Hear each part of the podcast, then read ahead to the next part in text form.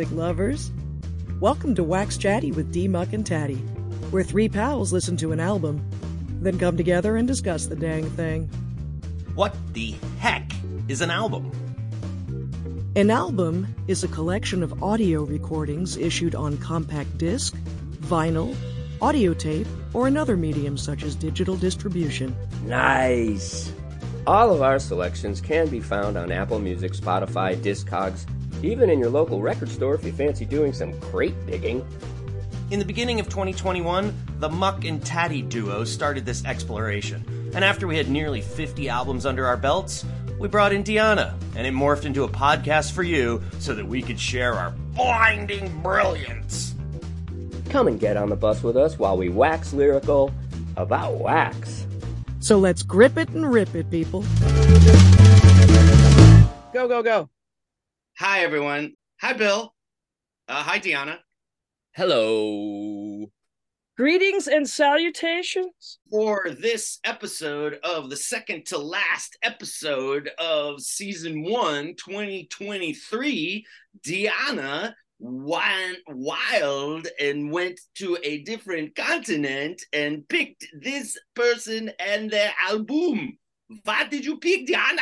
I picked the illustrious Nusrat Fateh Ali Khan and Qawwal and Party. The album is Shahen Shah. It's on the Real World label from 1989. I got turned on to this back when I was in college and the film The Last Temptation of Christ, and everyone was flipping out. I got the soundtrack because I love Peter Gabriel. I absolutely adore him. I used to play this all the time. I got so into it. So I was like, what's going on? And I mean, later on, it ended up, I listened to a lot more artists, many of which I read some articles that he's played with or that he knows. That was when I was in Mississippi. Then later on, when I moved to St. Louis, I saw the film Natural Born Killers, and they used some of his music in that as well. It's that thing of like not being able to understand the language, right? But then at the same time, it's being moved by the music itself, which I find that when you two and I go to see a Grateful Dead show, uh, or any other kind of concert, depending on when we start dancing and getting into it. I'm not necessarily dancing to lyrics, I'm dancing to the vibe of the music, to the transcendent joy of the music. And I think, and that's kind of what this is about. Qawwali, it means utterance. It's an art of devotional singing of the Sufis, which is uh, a mystical sect of Islam. And it's intended to elevate the spirit and bring both performer and listener closer to God. And it's usually performed with a lead singer and chorus playing in call and response style. And these singers are supported by musicians playing percussion instruments, uh, the dholak or the tabla, and a sitar, which, uh, for those listening just do, who do not know, it's a long necked stringed instrument. And when I've gotten to hear people play that up front, it's always mind blowing. And uh, just to give a little history about uh, Nusrat Fateh Khan, from what I know, he's uh, comes from a, a, family of classical music masters that have been developing the art of qawwali for over six centuries, which blows my mind. Uh, and he didn't originally intend to become a qawwal. He decided to sing only after recurring dreams convinced him it was a path to follow.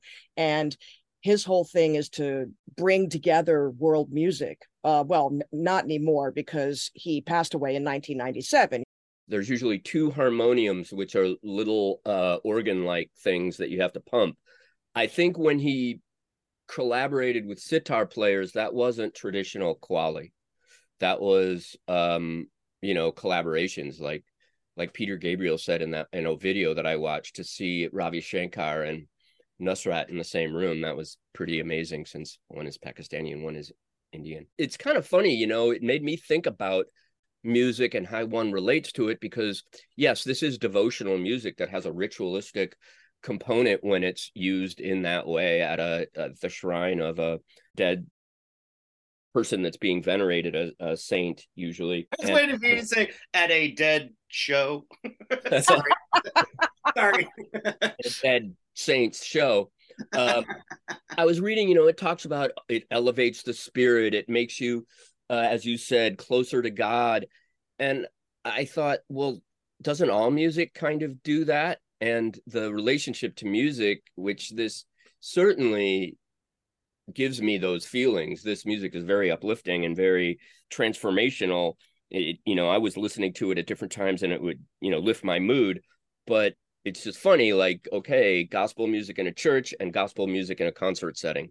They are two different settings that make the context the context is important. I mean, one is a ritual and one isn't, but it kind of does the same thing to the spirit. Yes, absolutely. I agree. Some of the my favorite times in life have been well, besides the fact that I adore the two of you, you're like my brothers, but it's also because we're together at a concert and feeling that vibe. And I've, you know, read things and I know we saw Long Strange Trip and they talked about it. The feeling of all of the folks attending the concert, how it becomes this group mind, group feeling, group heart. Yes, yes. Thank you trying to find the words here. Uh, yes, it becomes one. Just seeing how the music transcends and becomes something else and people like and I know we do I do anyway start dancing with my eyes closed and just kind of going into you see a lot of people dancing like they're having the spirit is hitting them or you know but really feeling that well to get a little bit more specific with this music and the traditional ways that this music was appreciated. Before the late 20th century, not many people outside of Pakistan and India knew this music. And this music was almost always in a devotional setting. And the thing that is very interesting to me is the setting was men. Women weren't allowed to sing it or even appreciate it. And everybody was sitting this was not Sufi whirling music. It's very difficult to sit still and listen to this music.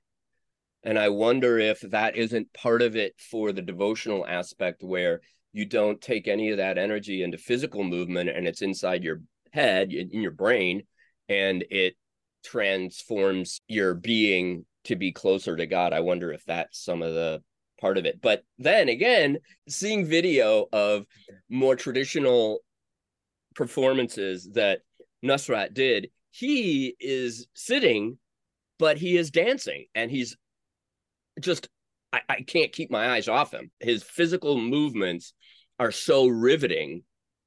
And everybody else, almost everybody else in the audience is pretty still.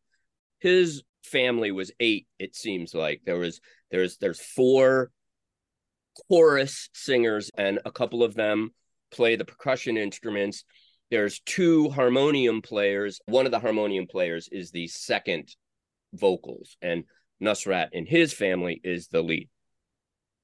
Awesome. I listened to it once, uh, maybe tw- maybe half of it twice, and I was like, nope, I'm good.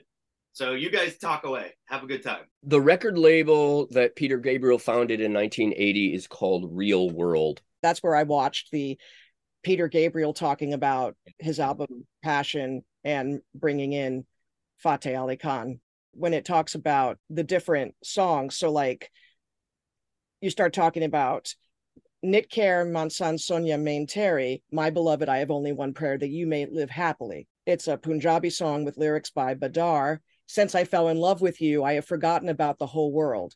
I wish only to die at your feet.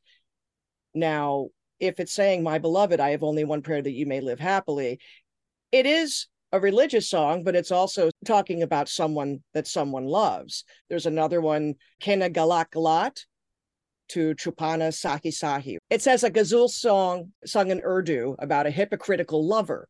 She says one thing but hides her real feelings. She has taken my heart in her hand. Tell me the truth. What is the price of my heart? Kali Kali Zulfan Ke Fande Na Dalo. Oh, beautiful long black hair, don't ensnare me in your bewitching net. It's considered a romantic song and a dialogue between love and beauty. It does seem that Nusrat Fateh Ali Khan was into expanding the reach of his music. When he performed at WOMAD, which is World of Music and Dance Festival, and in what was it, 1985, everybody was like, "Oh my god, what is this?"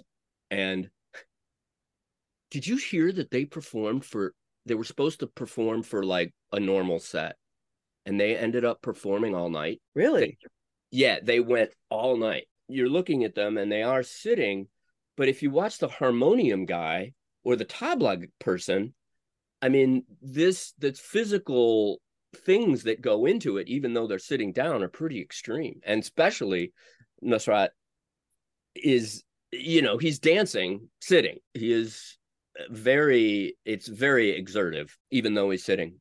I had been reading that like singing 10 hours a day was often a thing that they would do. When I was watching the video that you send and I've seen other videos of him performing, the way he's gesturing and all of that, it just reminded me of like, for instance, if I get tired at any kind of whatever kind of music it is that I'm at and enjoying, and I get into a thing, when I've been tired and I have to sit down and I get moved to dance, I'll start waving my hands and doing like a whole thing. It looked, it, watching him reminded me of a lot of that. Track Talk.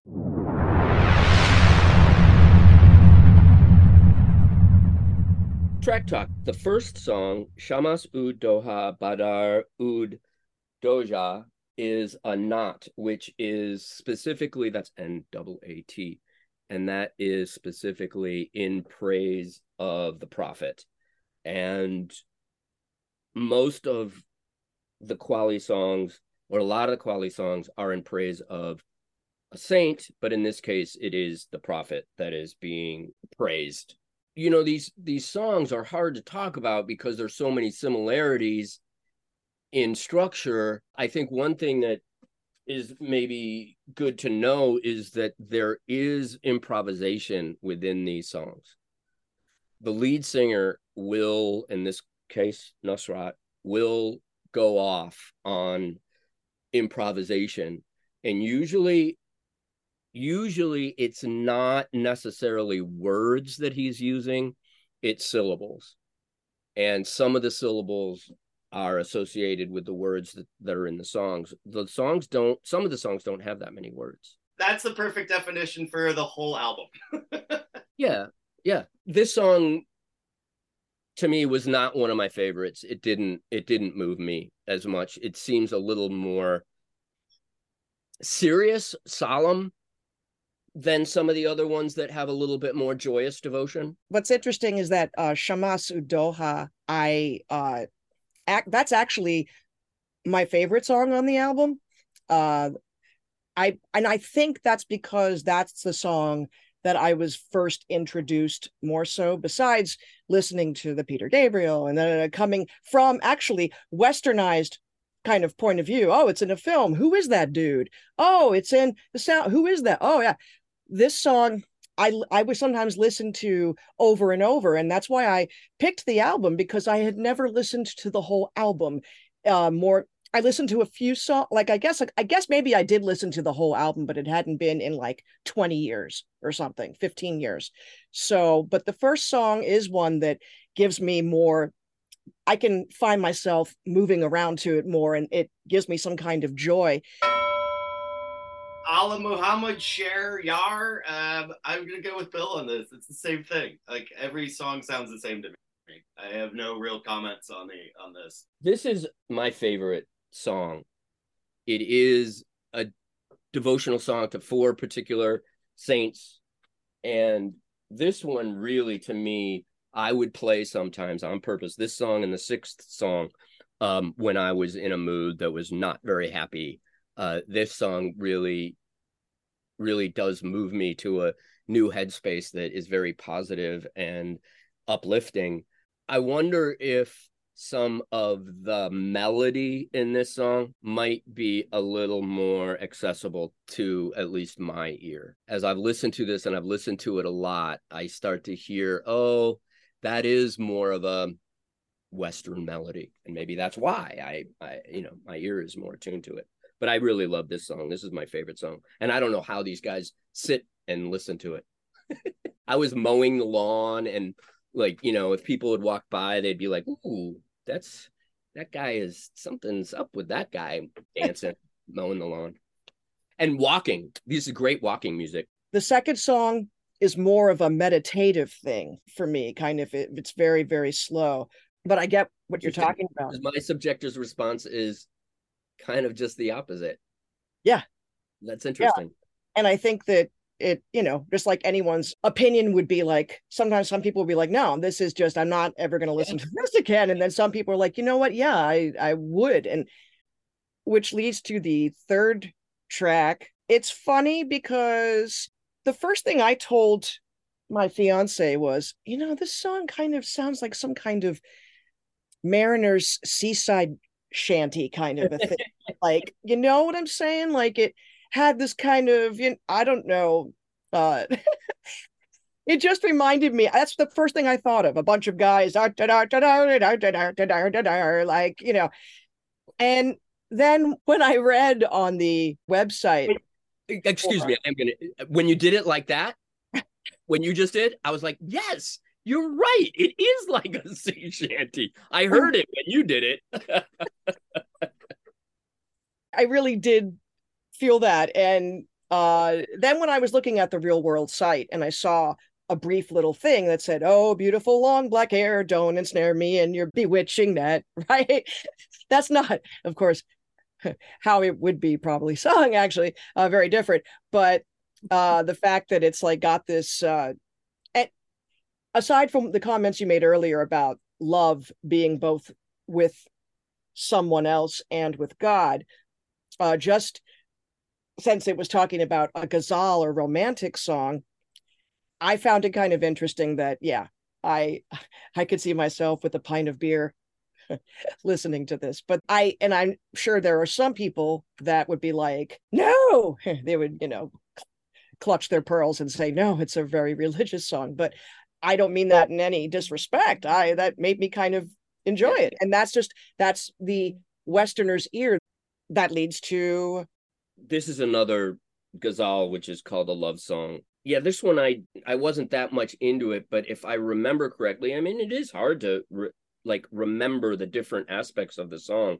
One thing that happens and i think it might be this song but i'm probably wrong is when he sings really fast. You know what i'm talking about where yeah. he sings really fast and kind of higher there's a name for that hanara that's usually improv. And when I first listened, when I was first listening to that, and he would go into that super fast, a little bit higher, it startled the heck out of me. I remember walking and I was like, well, I didn't know if it was the music. I didn't know if something was happening in the world.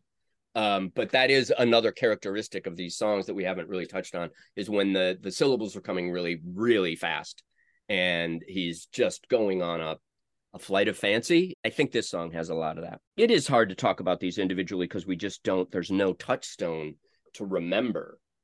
You know what I mean? There's no lyric or guitar phrase that you can hook your ear into to remember. The next one, but I have to agree, these last three are very similar for me. And I enjoy it. It's just I didn't honestly get into it. The first song was always my favorite, and the rest of them I enjoyed. But uh, and I enjoy his voice. I love his voice and the way he sings. Yeah, again, I don't, I can't remember anymore what what which song is which. I think this is a direct translation, and you you alluded to this song and liking this song. This is another one of my songs that I really like. It's uh track three, Kale Kale Zufran Ke Fande Nadalo, and it is about a woman entrapping with beauty. And it also seems to be a argument with love and beauty. But dig these lyrics and these are literal translations. Cool eyes talk love changes side. When they come out heart moves together losers win. Right? I mean it's like beat poetry. And i'm sure that probably in the native language it doesn't have that characteristic that what i would say is beat poetry, but I just thought that was amusing. Once I found what some of the words meant and tried to look up different words, I thought that it was very poetic. And I like it that you compared it to the the beat poetry, but also the fact that I'm sure the song I was listening to is not supposed to be a seaside shanty. In a way, it's like whatever, however music speaks to someone, and if they they feel that they feel that the next song kena galat galat to chupani sahi sahi about a hypocritical lover she says one thing but hides her real feelings she has taken my heart in her hand tell me the truth what is the price of my heart I find it interesting that there are these songs about hypocritical lovers. Watch out for being bewitched by a beautiful, long black haired woman. Yeah.